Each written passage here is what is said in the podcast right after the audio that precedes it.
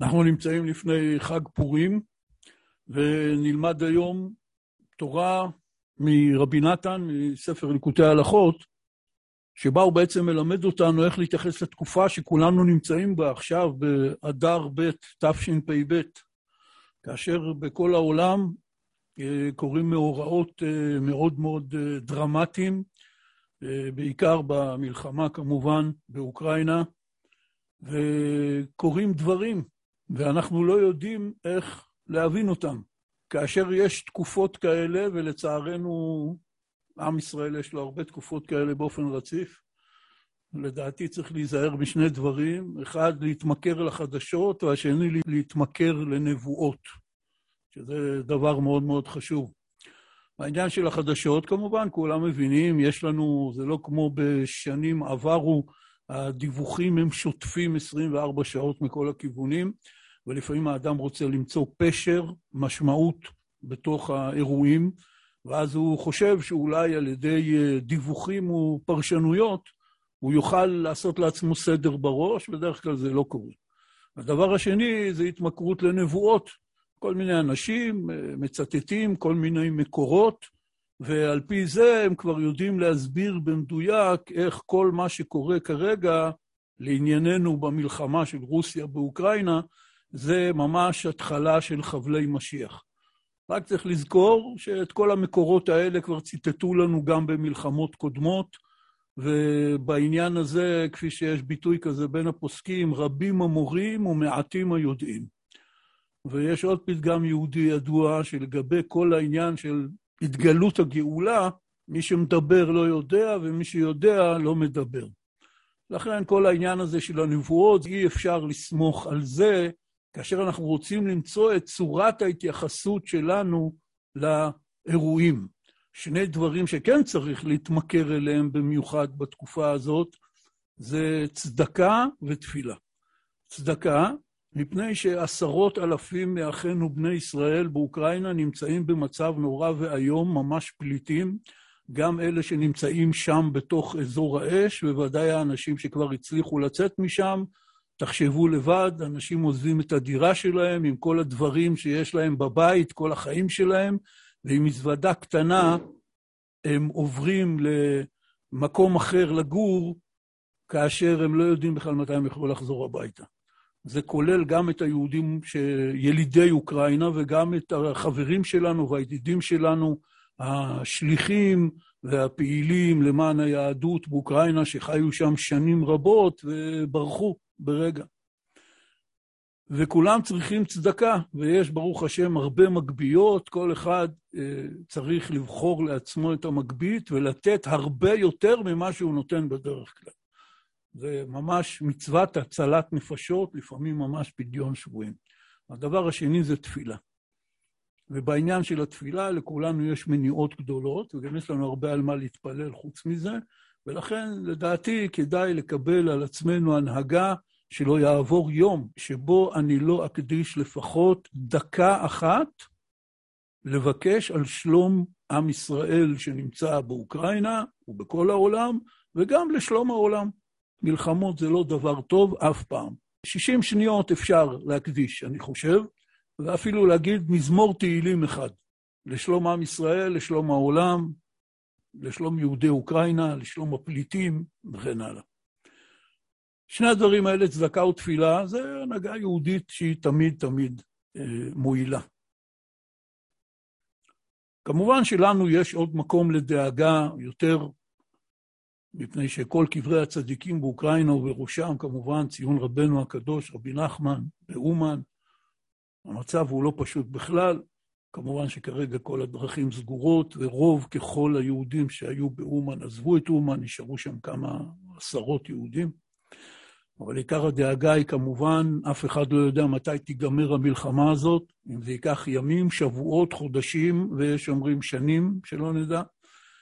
מה יהיה עם קיבוץ ראש השנה באומן, ומה יהיה בכלל עם הנסיעות לאומן. יש עוד הרבה מקומות לדאגה שלא נרחיב בהם כאן. מה שברור לגמרי, שגם אם תיגמר המלחמה ויהיה שלום, המצב בתוך אוקראינה יהיה שונה לגמרי, והשם יעזור לנו. קורים דברים ואנחנו לא יודעים להסביר אותם. והסכנה הכי גדולה זה מי שכן מתיימר להסביר אותם. אנחנו לא יודעים איך להסביר אותם, אבל בהחלט יש לנו עצות איך להסתכל עליהם. ובעצם אנחנו נמצאים עכשיו בחודש אדר, לפני חודש פורים, בעוד uh, קצת יותר משבוע כולנו נקרא מגילת אסתר בליל פורים ובבוקר של פורים, ובעצם אנחנו כולנו יושבים ומסתכלים עכשיו על העולם כמו מגילת אסתר. תמיד צריך לשים לב, למי שיש ילדים קטנים, שהילדים והילדות באים מהגן ומספרים את סיפור פורים כמו שהגננת סיפרה להם. כמובן שבכל מילה שנייה זה הקדוש ברוך הוא. אז הקדוש ברוך הוא עשה נס שכך, והקדוש ברוך הוא עשה נס שכך, והכל מספרים על הנס.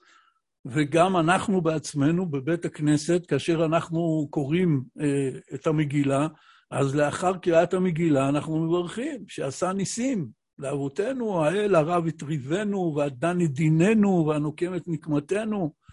אבל הדבר כמובן המשונה, שכבר ב-2500 שנה האחרונות, מאז שהתרחש נס פורים ומאז שנכתבה מגילת אסתר, יהודים תוהים לעצמם ומדברים על זה, שלמרבה הפלא במגילת אסתר הקדוש ברוך הוא לא מופיע. שם השם לא מופיע שם אפילו פעם אחת. ועצם קיום הבורא שם מרומז רק בדברי מרדכי ואסתר על העניין של התפילה והצומות וכן הלאה. אבל מגילת אסתר כתוב כמו כתבה בעיתון. מבחינה מסוימת, כמו שאנחנו עכשיו קוראים דיווחים על מה שקורה במלחמת רוסיה-אוקראינה, ככה כתובה מגילת אסתר, להבדיל. תיאור של חצרות מלכים, של פוליטיקה של חצרות מלכים, של כל מיני תהליכים מדיניים, תהליכים חברתיים. אין פה דיבור של אמונה. זה דבר מפליא ביותר. והדבר הכי מפליא, שמגילת אסתר, שהיא בעצם הספר האחרון שנכלל בתורה נביאים כתובים במקרא, והוא הספר היחידי מכל סדר השנה היהודי, שיהודי חייב לשמוע את קריאת המגילה מילה במילה. נגיד בחג שבועות אנחנו קוראים את מתן תורה בקריאת התורה בבית הכנסת, זה כמובן רגע מאוד מאוד חשוב, אבל אם האדם הפסיד כמה מילים מקריאת התורה, היה צריך לצאת החוצה מבית כנסת או משהו כזה, אז לא קרה כלום, הוא ממשיך לשמוע מאיפה שהוא הפסיק לשמוע. מגילת אסתר זה לא כך. מגילת אסתר על פי ההלכה חייבים לשמוע ממש כל מילה וכל אות. אם האדם, לא יודע, עשה אפצ'י באמצע קריאת המגילה ולא שמע כמה מילים, הוא חייב מיד להשלים אותם במגילה כשרה. ואם הוא היה צריך לצאת מבית הכנסת לאיזשהו צורך, אז הוא צריך אה, או להשלים בעצמו או למצוא מקום חדש. העניין הזה להקשיב לכל מילה ומילה של מגילת אסתר הוא דבר ייחודי.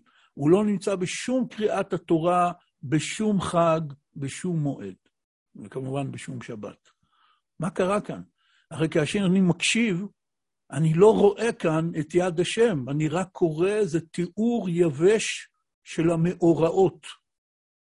ולכן בכל הספרים הקדושים, הרעיון הזה הוא כמובן מאוד מאוד ידוע ומפורסם, הכל זה גילוי האסתר. ולכן נקרא שמה של המגילה מגילת אסתר, ככה כל הדרשנים ובעלי הרמז כותבים בכל הספרים, בכל הדורות, מגילת אסתר, גילוי ההסתר, מפני שבמגילת אסתר המאורעות מתוארים בצורה של הסתרה. כי הקדוש ברוך הוא נסתר שם. זה הספר היחידי שלא מופיע הקדוש ברוך הוא, וגם דרך תיאור המאורעות היא מאוד מאוד, איך נקרא לזה, ארצית. מספרים לנו מה היה. הצורה של ההתבוננות במגילת אסתר, של התוכן של מגילת אסתר, של הדרך שבה הורו לנו בהלכה איך להתייחס לקריאת מגילת אסתר, זה בדיוק הדרך שבה האדם צריך להסתכל על כל המאורעות שיש לו בחייו הפרטיים, או שיש בעולם, כמו עכשיו, שזו תקופה ככה סוערת, כמו שאמרנו. איך צריך להסתכל? להיות קשוב. כל העבודה של היהודי זה לגלות כל הזמן את ההסתר. אתה נולדת לתוך הסתר, לתוך הסתרה. ואנחנו תמיד מחפשים מישהו שילמד אותו איך מדחיקים את הנקודה הזאת, שאנחנו בעצם חיים בעולם של הסתרה, ויספק לנו התגלויות. ויש הרבה אנשים שמנסים לתאר את היהדות כדת של התגלות. והאמת היא שההשקפה הזאת היא לא נכונה.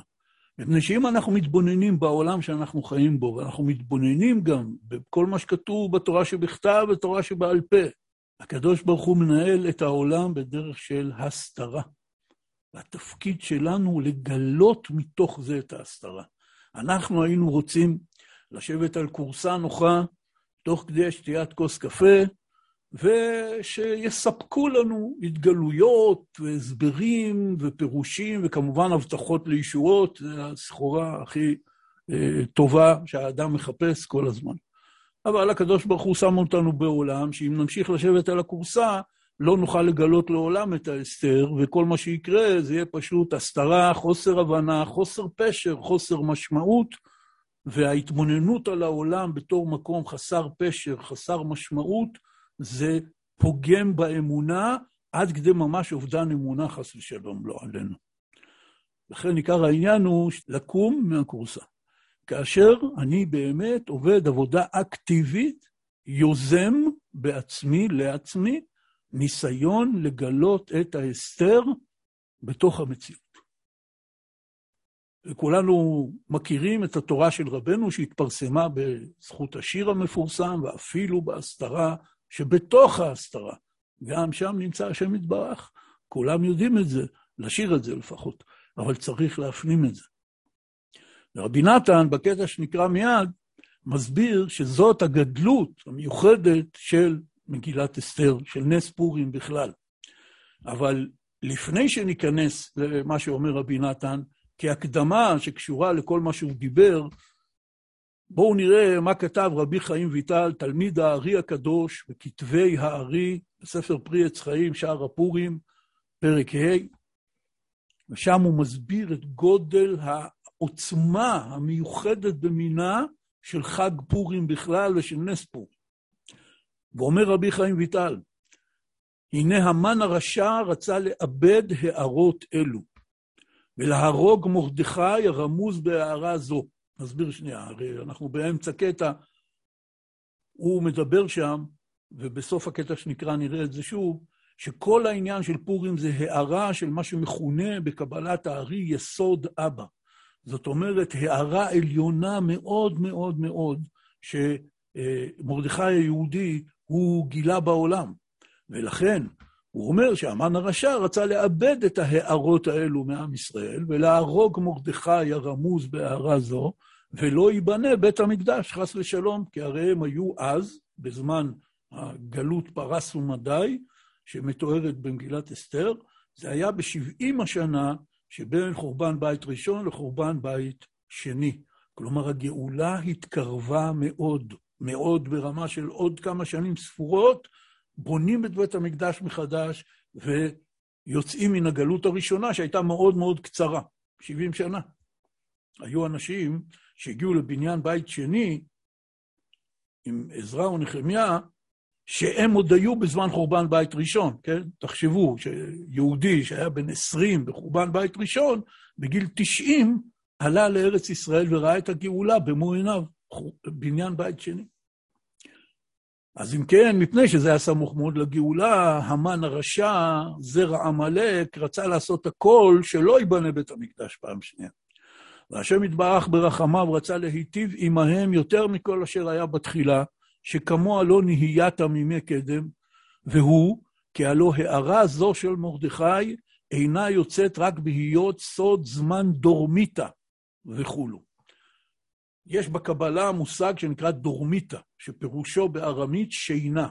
יש איזה קשר מאוד מאוד הדוק לכל מה שרבנו מדבר בתורה ס' בליקוטי מוהר"ן, על העניין שהאדם נופל לשינה, ואפשר להעיר אותו רק על ידי סיפורי מעשיות משנים קדמוניות. ורבי נתן בהלכות פורים הלכה א', רומז שם רמז נפלא מאוד, שראוי מאוד לכל אחד להתעמק בו, ללמוד שם. הוא אומר, זה בדיוק העניין, שבגלל שהיה שינה, כלומר בעולמות עליונים הייתה שינה, כלומר הוסרה השגחה, ויש מצב שיכול לעלות ולהופיע רשע כזה כמו המן הרשע, ולגזור גזירה כזאת. זה נקרא שינה. שינה של 70 שנה, כמו שכתוב בסיפורי מעשיות מאבידת בת מלך. והרי גם שם, בת המלך היא נלקחת אל הארמון של הלא טוב, ושם כולם עוסקים באכילה. אבל השני למלכות שמגיע לשם, הוא לא אוכל. הוא רק עומד ואוכל, הוא לא משתתף איתם בחינגה שמתוארת שם. והבת המלך שנלקחה לתוך ארמון הלא טוב, זאת בדיוק אסתר המלכה שנלקחה אל הארמון של הלא טוב, הוא אחשורוש הרשע. יש כאן סודות עליונים מאוד, מי שרוצה יכול לראות בליקוטי הלכות הלכות פורים הלכה א'. אבל ענייננו, אנחנו, אנחנו עכשיו קוראים את דברי רבי חיים ויטל, על פי תורת הארי הקדוש, מורו ורבו. והעניין הוא שאז היה שינה בעולמות עליונים, והארי הקדוש גילה סוד, שההערה העצומה הזאת של מרדכי יכולה לבקוע רק בזמן שינה. והשם יתברך, אומר רבי חיים ויטל, והשם יתברך רוצה להיטיב עמנו, ולהאיר לנו בכל זמן וזמן, ובכל שנה ושנה, בימי הפורים האלה, שאז נעשה הנס, ושתמיד בימים האלה יתגלה אותו הערה של מרדכי, ותישאר קיימת תמיד. תבינו, זה עניין גדול מאוד מאוד. בא הארי הקדוש ומגלה לנו שבכל שנה ושנה, זה אומר גם בי"ד וט"ו אדר ב' תשפ"ב הבאים עלינו לטובה, מתגלה בדיוק אותה הערה של פורים אז, ההערה של מרדכי היהודי. זה פשר העניין, שכל הצדיקים בחסידות עשו עניין גדול מאוד מפורים, ובמיוחד בתוך חסידות ברסלב, שבכל הדורות, עוד מזמן רבנו ועד היום, יש עניין גדול מאוד בעבודת הפורים. מפני שבעבודת פורים מתגלה ממש הערת הצדיק, שזה עניין של יסוד אבא, מרדכי היהודי, בפורים עכשיו בזמננו. זה לא זיכרון, זה לא זכר ל... אלא ממש מתגלה הערה עצומה. הרי כל אדם שחשקה נפשו קצת בעבודת השם יודע שבפורים יש בעיה אחת, שהוא קצר מדי. בחנוכה יש גם הערות גדולות, אבל יש שמונה ימים. לא כל שכן בחגים, אה, פסח וסוכות, בפורים, שיש כל כך הרבה מצוות לקיים, ארבע מצוות שקשורות בהרבה עבודה ופעילות של משלוח מנות, של מתנות לאביונים. אז אם כן, עיקר העניין של עבודת פורים הוא מפני שבפורים יש את ההערה האמיתית שהייתה באותו זמן של מרדכי היהודי. כלומר, נגיד את זה במילים אולי יותר קצת שטלטלו את הנפש. מרדכי היהודי היה אדם שחי לפני 2,500 שנה, צדיק, הדור, צדיק עצום, צדיק מופלא, אבל הוא נפטר, וכמובן היום אין לנו אפשרות לראות אותו או להתחבר איתו, אבל דבר אחד כן נשאר לנו, וזה ההערה המיוחדת שהוא הביא לעולם, שהארי הקדוש, שמי כמוהו מומחה בדברים כאלה, אומר לנו שזה מאיר לנו בכל זמן וזמן ובכל שנה ושנה בימי הפורים האלו, שאז נעשה הנס. ותשימו לב למילים, ושתמיד בימים האלה יתגלה אותו הערה של מרדכי ותישאר קיימת תמיד. זה עניין אחד, גדול, חשוב, צריך לזכור אותו. הגילוי השני שמגלה לנו רבי חיים ויטל, והנה הערה הזאת לא הייתה לא בשבת ולא ביום טוב, אלא בפורים לבד. בשום שבת, בשום חג, בשום אירוע בתולדות עם ישראל, לא הייתה הערה עצומה כזאת כמו בפורים. זה שאמרו רבותינו ז"ל, כל המועדים עתידים להיבטל, חוץ מן הפורים, שנאמר במגילת אסתר, ואם הפורים האלו לא יעברו מתוך היהודים. מדרש של חז"ל. העיקר העניין פה, לצורך העניין שאנחנו עוסקים בו, זה להבין את גודל העניין של פורים, שפורים הוא כאילו יש בו איזה עניין שהוא יותר גבוה מכל המועדים ומכל החגים ומכל הניסים. והוא ממשיך רבי חיים ויטל, והבן מה שאמרו לו יעברו מתוך היהודים, כי תמיד נשאר הערה זו בזמן הזה של ימי הפורים, ולא תתבטל, כי היא הערה אשר מעולם לא נהייתה כמוהו. כי היא הערה אשר מעולם לא נהייתה כמוהו. מה צריך יותר? זה גודל עוצם העניין של פורים. הוא ממשיך רבי חיים ויטל ואומר, וזה סוד וזכרם לא יסוף מזרעם. הפסוק אומר, וימי הפורים האלו לא יעברו מתוך היהודים, וזכרם לא יסוף מזרעם. פירוש, כי אותו היסוד של אבא נקרא זכרם, שזה הסוד בקבלה שאנחנו כמובן לא מתעסקים בו, לא יסוף ולא יפסוק מזרעם של ישראל תמיד. כי בכל ימי הפורים האלו יהיה אותו הזכר קיים, ונתגלה אותו הערה. ועכשיו, לסיום, אומר רבי חיים ויטל את הרעיון שמזה התגלגל בכל הספרים ואצל כל הדרשנים העניין של מגילת אסתר, שזה גילוי האסתר, והוא אומר גם מגילה, פירוש לשון גילוי, הוא פירוש מציאת יסוד אבא המגולה. לענייננו, לעניין העבודה בפורים, נהגו עובדי השם, אנשים יראי שמיים, אנשים שעסקו בפנימיות, שכל עבודת הפורים הוא ההתקשרות בעצם הנקודה של הצדיק האמת. כי זאת ההערה שהארי הקדוש מדבר עליה, ההערה של מרדכי הצדיק. וההערה הזאת קיימת בכל פורים, בי"ד אדר ובט"ו אדר, בכל זמן וזמן ובכל מקום ומקום. זה עיקר העניין, איך מקיימים, איך מתחברים עם ההערה הזאת. קודם כל בקיום ארבע מצוות היום, כמובן, מקרא מגילה, משלוח מנות, מתנות לאביונים ומשתה ושמחה.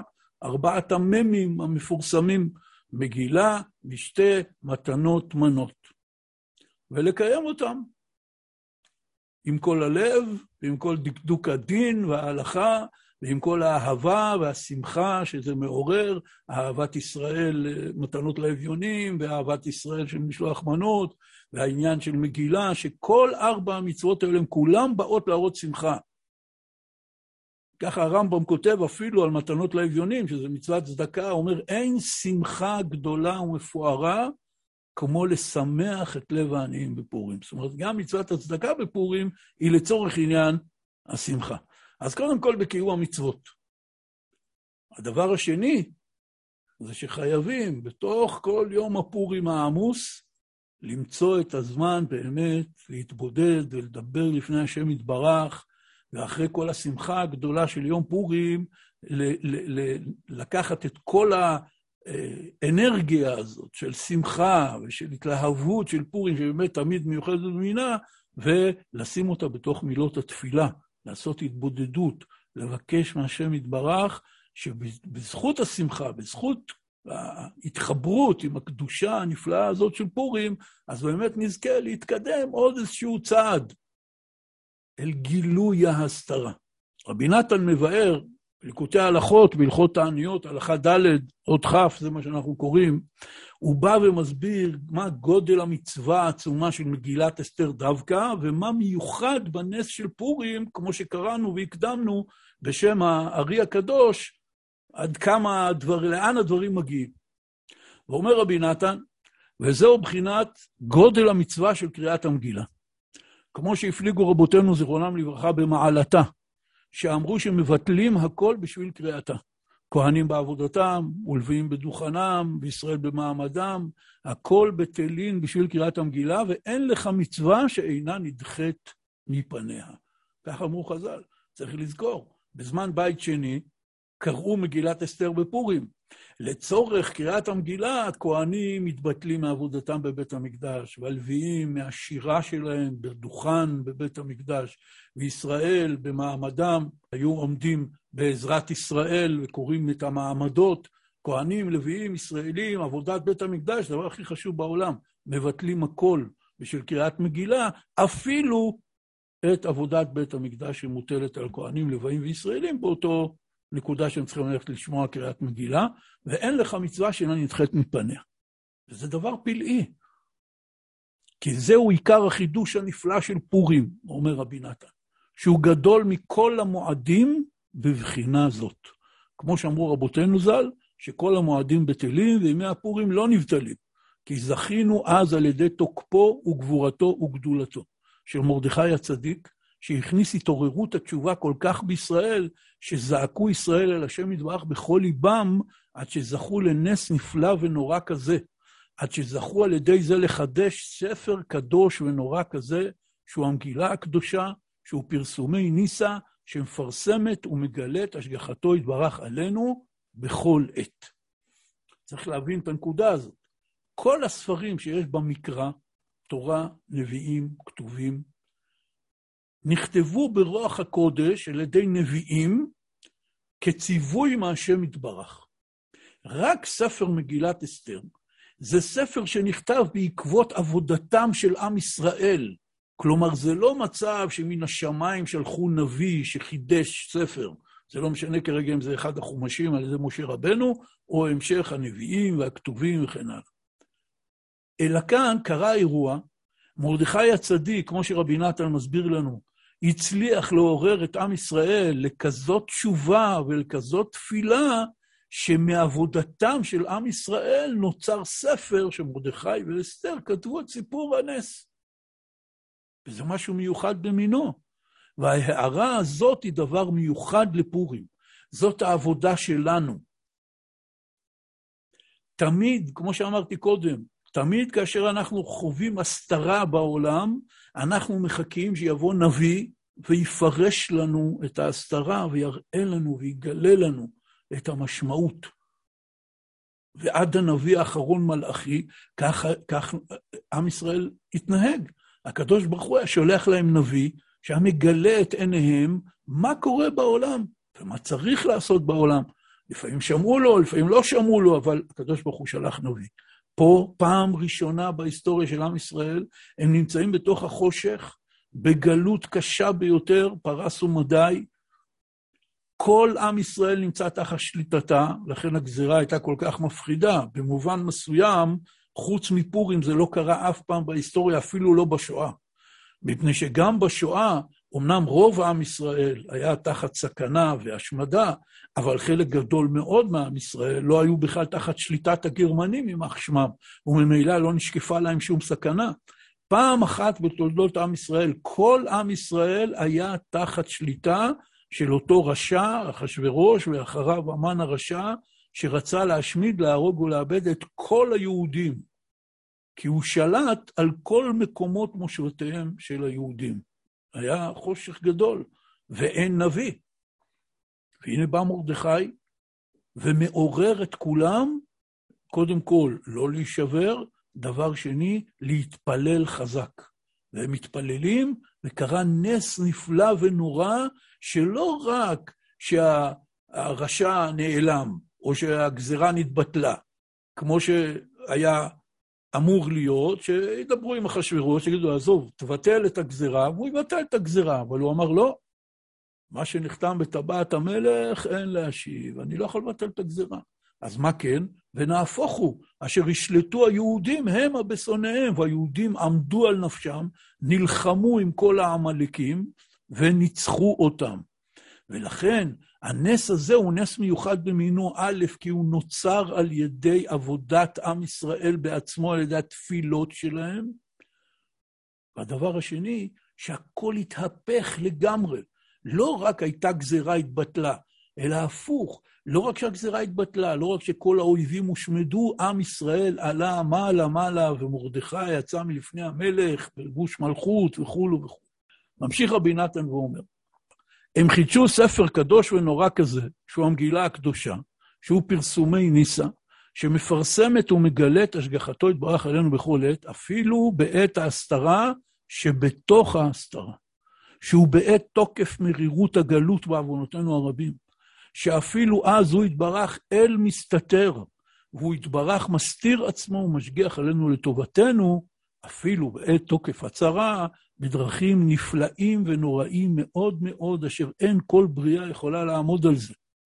ועל ידי זה הוא מצילנו מכף כל אויבינו, ומפר עצת אויבינו בכל דור ודור, כאשר ראינו אז בימי מרדכי ואסתר, כמבואר בסיפור המגילה הקדושה, שצריכים לשום לב בפשיטות לתוקף הניסים הנפלאים האלה שעשה השם דרך עמנו אז.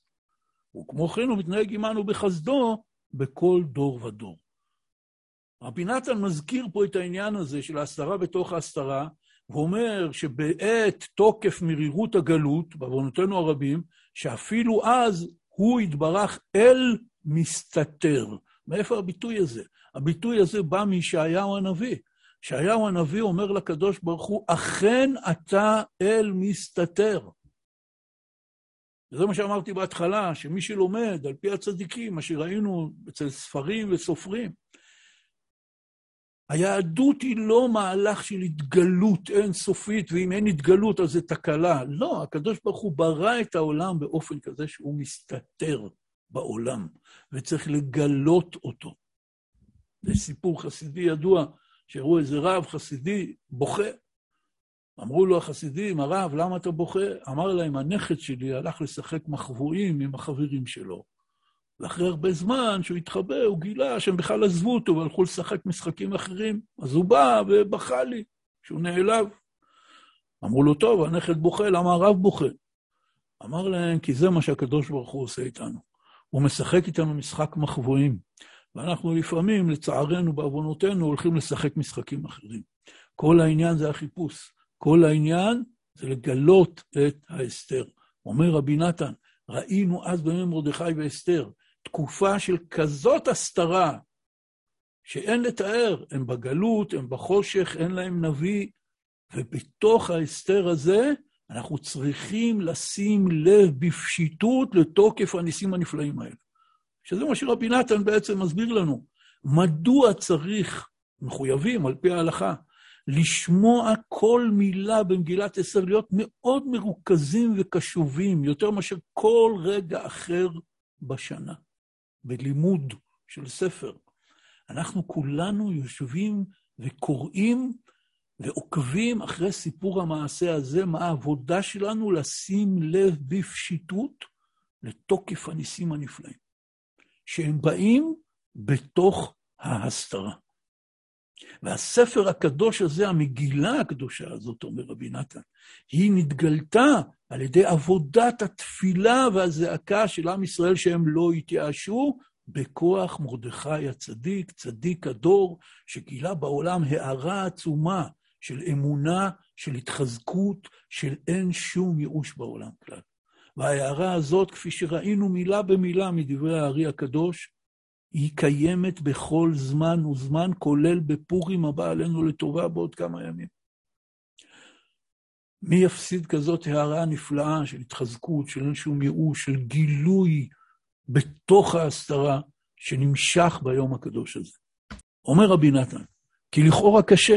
מה כל הרעש הזה שהפליגו רבותינו ז"ל בתוקף הנס של פורים, שהוא גדול מכל הניסים? כפי שראינו מהמדרש ומדברי הארי הקדוש, כמבואר בדבריהם זיכרונם לברכה. הלוא בנס של פורים לא היה שום שינוי הטבע כמו שהיה בניסים של יציאת מצרים, קריאת ים סוף, שראו הכל, שידוד המערכות ושינוי הטבע כזה על ידי העשר מכות שהביא על מצרים וקריאת ים סוף, ואם כן, ממה הנס של פורים גדול מכל הניסים? שאלה שהיא יסודית ואלמנטרית. אנחנו רגילים לתאר נס, משהו כמו עשר המכות, כמו קריאת ים סוף, שינוי הטבע. בפורים לא היה שום שינוי הטבע. הרי בן אדם יכול לספר את המגילה ולהוסיף כל פעם את המילה במקרה.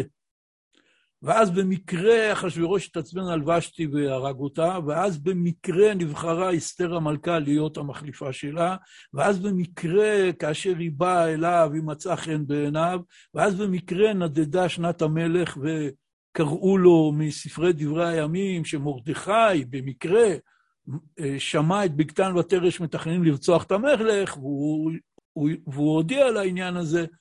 הכל במקרה. כמו שמספרים היום, סיפור, או כתבה בעיתונות.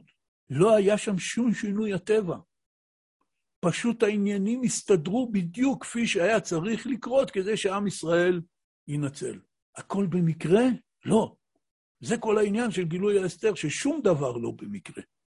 שהכל בהשגחה פרטית מופלאה.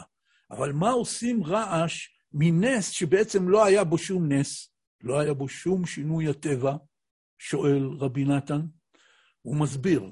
אך באמת הניסים של יציאת מצרים וקריאת ים סוף ומתן תורה היו ניסים גדולים ומופתים נוראים מאוד, שעל ידיהם נתגלה אלוקותו יתברך בעולם. כמו שכתוב בתורה, כי שאלנה לימים ראשונים וכולי, ענייה כדבר הגדול הזה וכולי. אך ניסים נגלים כאלה, שהם שינוי הטבע, אינם יכולים להיות כי אם לפי שעה.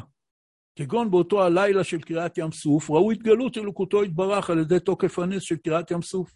וכן בעת שבאו העשר מכות על מצרים וישראל ניצולו וכולו, כן? במכת בכורות ובכל המכות שהמצרים נפגעו ועם ישראל לא נפגע. וכן בעת מתן תורה, שראו המופתים נוראים של הקולות וברקים, כן? וכל העם רואים את הקולות.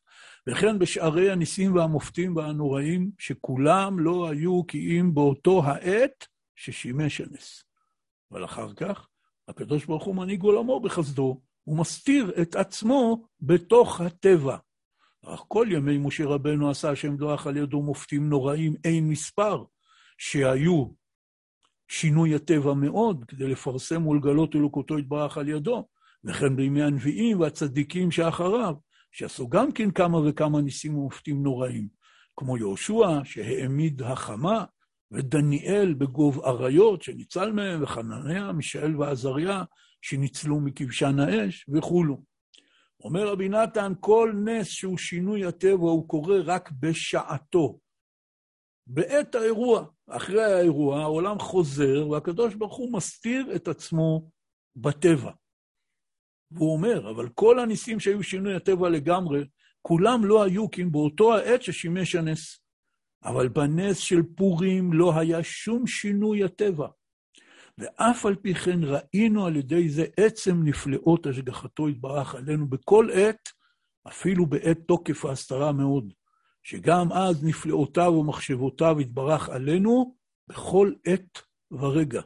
כמו שרואים בסיפור הנס של פורים, מי שמשים ליבו היטב לזה מתחילת המגילה הצופה, נעצור שנייה, תשימו לב עוד פעם, רבי נתן חוזר על זה פעם שנייה.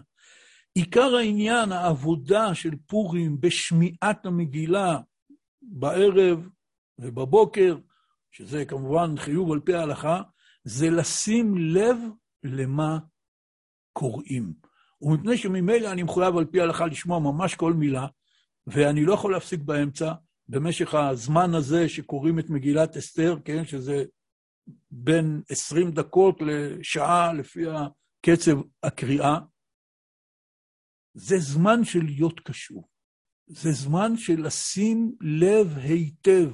זאת עבודה מיוחדת שעל פי ההלכה, וכנראה גם אצל רוב האנשים זה כך, פעם בשנה, פעמיים, באותה יממה, מלמדים אותנו להיות קשוב לסיפור המעשה, להיות קשוב להתרחשויות, להסתכל ולראות ולקבל לתוך הנפש את הסגולה, את האור העצום הזה, של גילוי ההסתרה, שהוא בעצם ההארה המיוחדת במינה של מה שהארי הקדוש דיבר עליו, שזה הארת מרדכי הצדיק, שהוא הסביר, שבגלל זה קוראים לזה מגילה, כי היא מגלה את ההערה הזאת.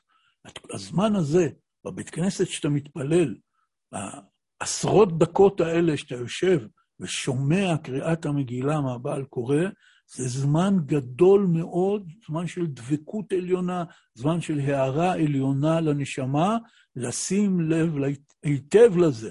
שמה? מפרט לנו רבי נתן, שסיבב השם יתברך שיעשה סעודה גדולה כזאת, בעשירות עצום ומופלא כזה, והשטן רקד שם, כי הכשיל כולם בדרכו, כי את אחשורוש הכשיל שהתגאה כל כך באושרו, עד שהשתמש בכלי בית המקדש, כמו שכתוב במסכת מגילה. והכניס בדעתו להכשיל את ישראל שנהנו מסגולתו. והכשילם אז בזנות, כמו שאמרו רבותינו ז"ל במדרש. ואף על פי כן, גם אז חמל השם יתברך על עמו, והקדים אז רפואה למכה, שסיבב שעל ידי תוקף תאוותם וגאוותם, דייקה תהרג ושתי המרשעת ותקבל אסתר הגדולה. והריגתה של ושתי היה על ידי המן הרשע בעצמו דייקה, שכפי שחז"ל אמרו, שהוא אה, אה, זה שנתן את העצה, ושיכתוב איגרות הראשונות שיהיה כל איש שורר בביתו, כפי שכתוב מפורש במגילה. שעל ידי זה ראו שטותו שעל ידי זה נתקיימו ישראל. כמו שאמרו רבותינו, זיכרונם לברכה, אלמלא איגרות הראשונות. לא נשתייר משונאי ישראל גזרות ופליט. נסביר. הגמרא אומרת ככה, המן נתן את העצה, אחרי שוושתי הרגיזה את אחשוורוש, שהמלך יוציא איגרות לכל בני מלכותו, שיהיה כל איש שורר בביתו, מדבר כלשון עמו. אומרת הגמרא, כל העולם, שהם קיבלו את האיגרות האלה, הם הבינו שהמן הרשע הוא פשוט שותה.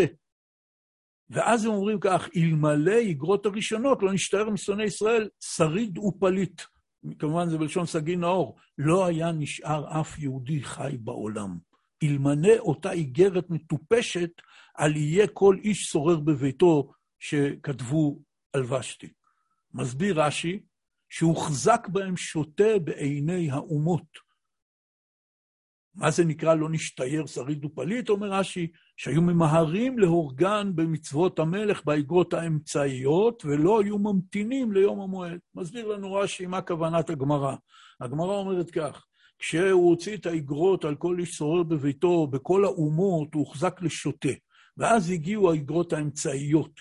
מה אמרו האגרות האמצעיות? שביום י"ד אדר צריך להשמיד להרוג את כל היהודים. אומרים לנו חז"ל, גויים, במצווה כזאת, במרכאות, שבא לידם היתר להרוג יהודים, הם לא מחכים לתאריך. הם היו מיד הורגים אותם. אלא מה? אמרו, הטיפש הזה כבר שלח לנו את האיגרת על יש, כל איש שורר בביתו, בואו נחכה קצת, נראה מה יקרה, כי הוא נראה בן אדם קצת לא, לא אחראי. אי אפשר לסמוך עליו. ולכן ניצלו עם ישראל מזה שלא הרגו אותם. ואז כשהגיעו האגרות האחרונות, שליהודים מותר לעמוד על נפשם, אז הגויים כבר uh, היו חלשים, והשלטו היהודים המה בשונאיהם וכולו וכולו, ונפל פחד היהודים עליהם וכולי.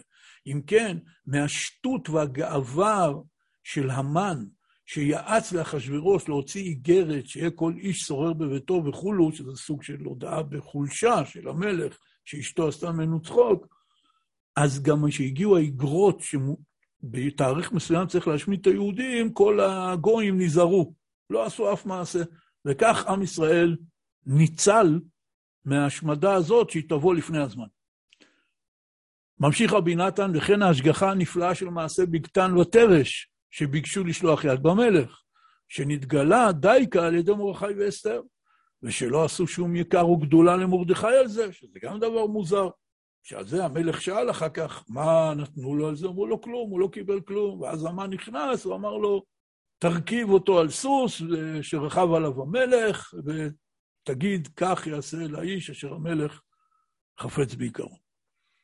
אז אם כן, גם זה, הכל זה השגחה נפלאה, שלא עשו שום יקר או גדולה מרדכי על זה, עד אחר שנתגדל המן כל כך, אז סיבב השם יתברך שנדדה שנת המלך בלילה הוא וכולו, רבי נתן נותן פה רשימה קצרה כמובן, שאנחנו צריכים לשים לב, לא להתרגל לאירועים, לא לחשוב, כן, זה ככה, זה קורה, זה, זה לא קורה, זה קורה בהשגחת המלך, בפקודת הקדוש ברוך הוא.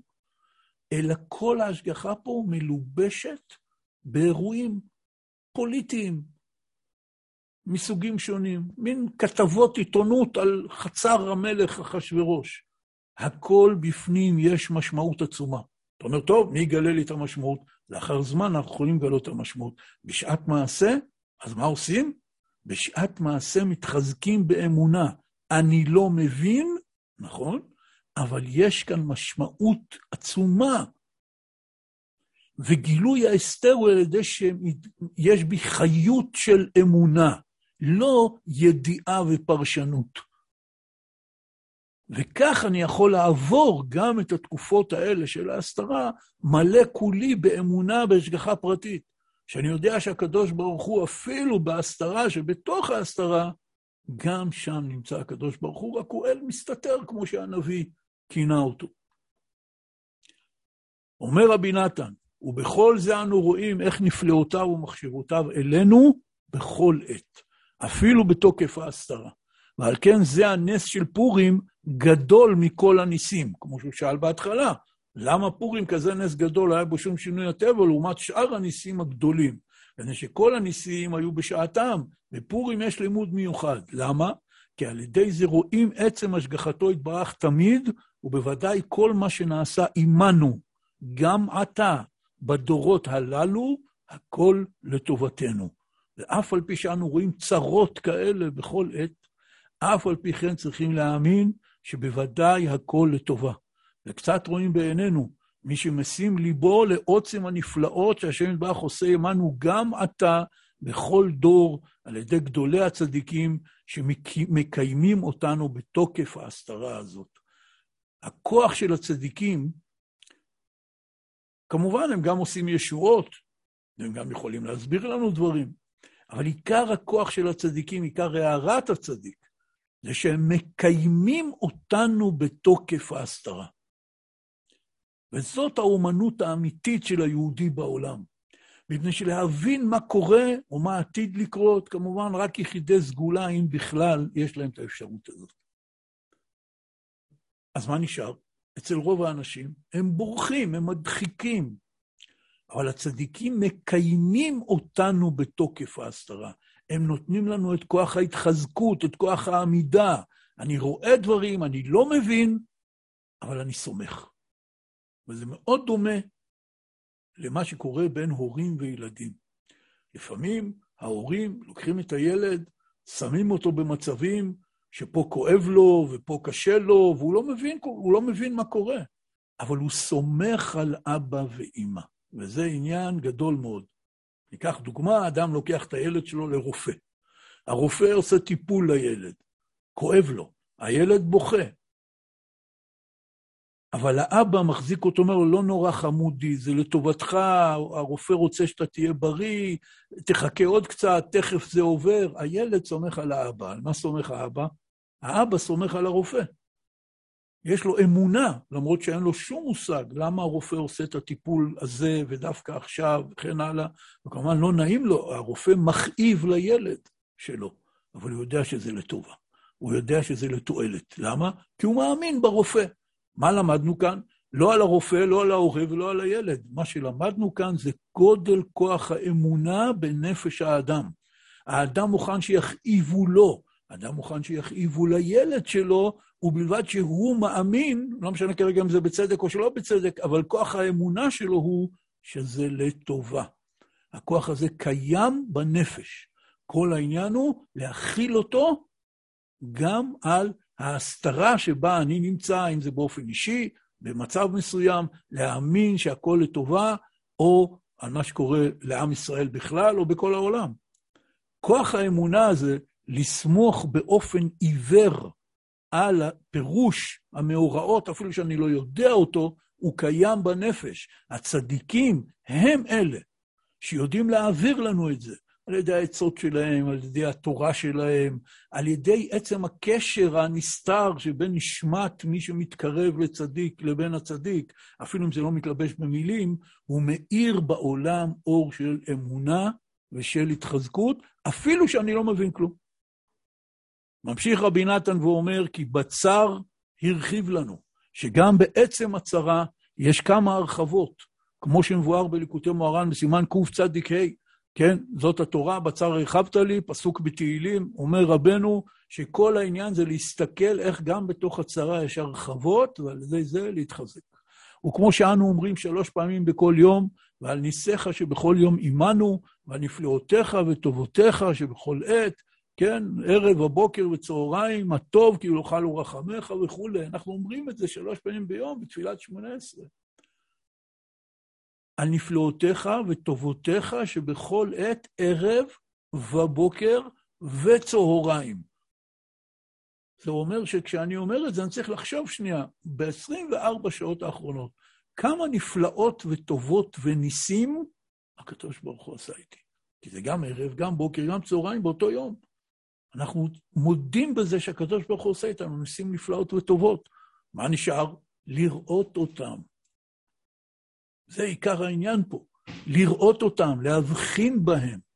וזה עניין מה שרבי נתן אומר, אנחנו לומדים את זה בקריאת מגילת אסתר, לשים ליבו היטב בפשיטות, לראות את הניסים הנסתרים. מסכם רבי נתן ואומר, והכלל שעיקר החידוש של פורים הוא שרואים על ידי תוקף הנס הזה, עצם השגחתו יתברך עלינו בכל עת, אפילו בתוקף ההסתרה שבתוך ההסתרה. אפילו בתוקף מרירות הגלות, אף על פי שאין רואים שום שינוי הטבע. אף על פי כן השם יתברך מסתיר את עצמו בכל הצרות והמניעות והאיסורים, בדרכים נפלאים לטובתנו. לחיותנו כיום הזה, עד אשר תצמח קרן ישראל ויבוא משיח צדקנו.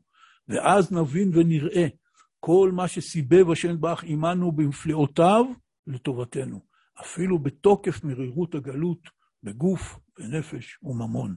והכל בדרכים נפלאים ונוראים שאי אפשר להשיגם כלל, באופן שיהיה נשאר הבחירה לכל אחד. רבי נתן מוסיף פה עוד יסוד חשוב. מדוע זה כך? מדוע הקדוש ברוך הוא אל מסתתר? מדוע אין שום שינוי הטבע והוא מסתיר את עצמו בכל הצרות והמיעוט והאיסורים, בדרכים נפלאים, הכל לטובתנו? למה זה ככה? כדי שתישאר לנו בחירה. כפי שרבי נתן נותן דוגמה במקום אחר, בליקוטי ההלכות. אם היה מצב שכל מי שנותן צדקה, הוא מיד היה מוצא 100 שקל על הרצפה, מי הטיפש שלא היה נותן צדקה? אם כל המצוות שממשיכות לנו שפע וברכה, זה היה עובד על המקום, כמו שאומרים, במאה אחוז מהמקרים, מי הטיפש שלא היה מקיים מצוות? כל הבחירה הייתה נעלמת, אין פה שום בחירה. ברגע שאתה מקיים מצווה ומיד אתה זוכה לשפע, לברכה, אז אתה תמיד תקיים מצוות. כל העניין הוא שבתוך ההסתרה אנחנו מתחזקים בכל זאת לעשות את רצון השם ולהאמין בו, ואז על ידי זה יש שכר אמיתי. לכן אומר רבי נתן, הדרכים הנפלאים והנוראים האלה שהקדוש ברוך הוא מסתיר את עצמו בתוך כל הצרות והמיעוט והאיסורים, זה כדי שתהיה נשארת הבחירה לכל אחד. אף על פי כן, גדולי הצדיקים מכניסים עצות נוראות והתעוררות התשובה, לזעוק להשם יתברך ולהתחנן אליו תמיד, עד שגומרים בכל עת מה שצריכים. עד אשר תצמח ישועת ישראל לעין כל. כלומר, המצב הוא כזה, שלושה שלבים. שלב ראשון, הסתרה. הקדוש ברוך הוא מסתיר את עצמו בקצרות, במניעות, בייסורים, כדי שתהיה בחירה. שלב שני, הצדיקים, למרות ההסתרה, מכניסים עצות נוראות והתעוררות תשובה לזעוק לשם יתברך להתחנן עליו תמיד. מלמדים את עם ישראל להתפלל מתוך ההסתרה. שלב שלישי, בסופו של דבר תצמח הישועה לעין כל. רבי נתן רומז כאן למה שהוא התחיל בהתחלה, וקראנו על מרדכי. מרדכי לא היה בסגנון נביא, משה רבנו מגיע, המצרי מאחורה, היה מקדימה, נוטה את מטהו על הים, הים נבקע, עם ישראל עובר בחורבה, והמצרים טובעים בים. זה נס של שינוי הטבע. כמובן שכל יהודי ציפה, המן הרשע גזר גזירה, אולי הוא ימות פתאום, יקרה איזה נס של שינוי הטבע. לא קרה. מה שמרדכי הצדיק עשה, הוא הכניס בלב עם ישראל את הנקודה הזאת של אמונה וזעקה לקדוש ברוך הוא להתפלל מתוך החושך.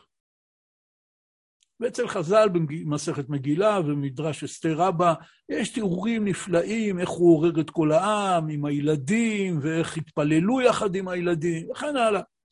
אבל זאת הנקודה. אומר רבי נתן, הכל קורה גם עכשיו. יש חושך, יש הסתרה. אבל יש גם הערה של צדיקים, שעל ידי עצות נוראות, מלמדים אותנו איך להתפלל מתוך החושך. ומתוך זה תבוא, בעזרת השם בקרוב, הישועה ישועת ישראל, שהיא תיראה לעין כל. ומסיים רבי נתן את הקטע שקראנו היום, ועל כן כל המועדים בטלים חוץ מפורים, כי כל המועדים הם זכר ליציאת מצרים, שהיה, היה, שהיה אז ניסים נגלים, שהם שינוי הטבע, שזה אי אפשר, כי אם לפי שעה. אבל לעתיד תתנהג העולם על ידי השגחה ונפלאות בכל עת ושעה ורגע, ויראו בכל עת נפלאותיו העצומים. ועל כן יהיו כל המועדים בטלים, אבל ימי הפורים לא נבטלים, כי גם בנס של פורים ראו נפלאות השגחתו בכל עת ורגע. תהליך ארוך מאוד שלקח, דומני שחז"ל אומרים שלקח שנה. וכל הזמן היו ניסים גלויים ומדהימים, שבאותו שעה אולי עם ישראל לא ראה אותם, אבל אחרי שנפטר הכל, פתאום ראו רטרואקטיבית, כל מה שמסופר במגילה, איך היו ניסים נפלאים כאלה. שזהו בחינת התגלות השגחתו של העתיד, ועל כן ימי הפורים לא ייבטלו גם לעתיד. כל העניין של העתיד לבוא, איך שהעולם יתגלה, שהאמונה תתגלה בכל פרט ופרט. לא יהיה ניסים של שינוי הטבע, אלא הנס יהיה עצם ה... איך נקרא לזה במילים של היום? שינוי התודעה. שבני אדם יראו בכל דבר נס והשגחה עצומה. זאת ההערה של העתיד לבוא. ומפני שכך היה גם בפורים, לכן לעתיד לבוא, פורים לא יתבטל, כי הוא יהיה חלק מהעניין. לענייננו, מחכים לנו ימי הפורים, כל אחד לפי מקום מגוריו, יום אחד, יממה, שבה צריך לקיים את מצוות הפורים, וצריך כמובן, משתה ושמחה זה אחת ממצוות הפורים. איך אנחנו יכולים לגלות, לקבל את הארת הצדיק על ידי הדבקות והריכוז בשמיעת המגילה בבוקר ובערב, דבר חסר תקדים בהלכות היהדות, מפני שדרך הספר הזה, כפי שמגלה לנו הארי הקדוש, מתגלה הארת הצדיק, הארת מרדכי. ומעבר למקרא מגילה, משתה ושמחה, משלוח מנות ומתנות לאביונים, רבנו מדבר בתורה י' שעיקר העבודה בפורים, אחרי שקיימת את כל המצוות, זה ריקודים ומחיאת כף. או כפי שמוסבר בתורה י' בליקוטי מורן באריכות, ורבנו, לפני שאמר את התורה הזאת, אמר, וזה מופיע בשיחות הר"ן, סימן קל"א, אומר רבנו, על ידי מחיאת כף וריקודים בפורים, אפשר להמתיק את כל הדינים. באותו זמן שרבנו אמר את תורה י', הייתה גזרה קשה מאוד מהמלכות, ואז רבנו אמר לרבי נתן, עוד מעט באים ימי הפורים, ועם ישראל, כפי המנהג בעם ישראל, ימחא כף וירקוד בפורים, ונקווה שעל ידי זה יימתקו הגזרות. אז אם כן, מה נאמר ומה נדבר? שגם כאן בארץ ישראל, מכל הבחינות האפשריות, יש גזרות ויש בעיות וצריך ישועות גדולות, ויהודי אוקראינה צריכים ישועות גדולות, וכל היהודים בעולם צריכים ישועות גדולות, שלא תתפתח פה איזו מלחמה עולמית, חס ושלום. אז יש לנו הרבה על מה למחוא כף ולרקוד בפורים, ולנצל את הימים הקדושים האלה, לקבל את הארת הצדיק, שנותן לנו מקיים אותנו, מעמיד אותנו על מקומנו, נותן לנו את הכוח של אמונה ושמחה ותפילה וזעקה, גם בתוך החושך, גם בתוך ההסתרה, גם במצבים שאנחנו לא מבינים. שנזכה שיהיה לנו פורים שמח.